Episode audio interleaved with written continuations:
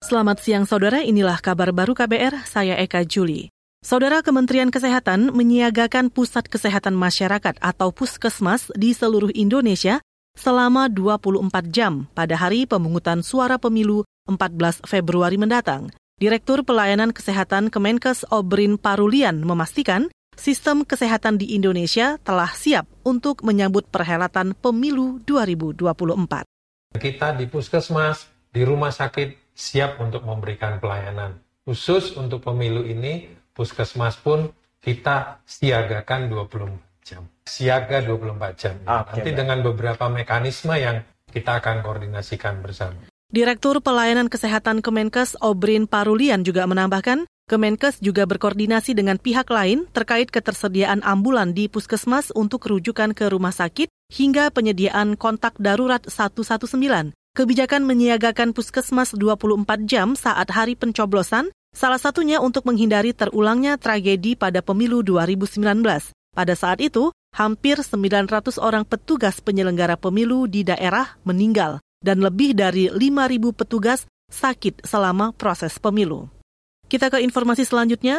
Lembaga Kajian Ekonomi KOR Indonesia menilai program makan siang dan susu gratis yang menjadi andalan calon presiden nomor urut 2 Prabowo Subianto tidak masuk akal jika diklaim bakal meningkatkan perekonomian nasional hingga 2 persen. Direktur Eksekutif KOR Indonesia, Muhammad Faisal, mengatakan banyak hal yang harus dipertimbangkan dengan anggaran besar pada program tertentu. Ia juga mempertanyakan implementasi dan mekanisme pendanaan pada program makan siang dan susu gratis. Hitung-hitungan 2% itu kan di atas kertas. Nah, implementasi sering kali berbeda dari desain. Belum lagi masalah governance-nya. Nah, ini kan harus diperhatikan juga dalam implementasi daripada program tersebut. Nah, yang yang lain lagi adalah uh, ada implikasi terhadap anggaran. Kalau 400 triliun kan jelas besar. Karena itu setara setara dengan anggaran perlindungan sosial pada saat sekarang yang 400 triliun juga. Nah, pertanyaannya, yang anggaran perlindungan sosial yang lain mau dikemanakan? Katanya tetap. Itu tadi Direktur Eksekutif KOR Indonesia Muhammad Faisal.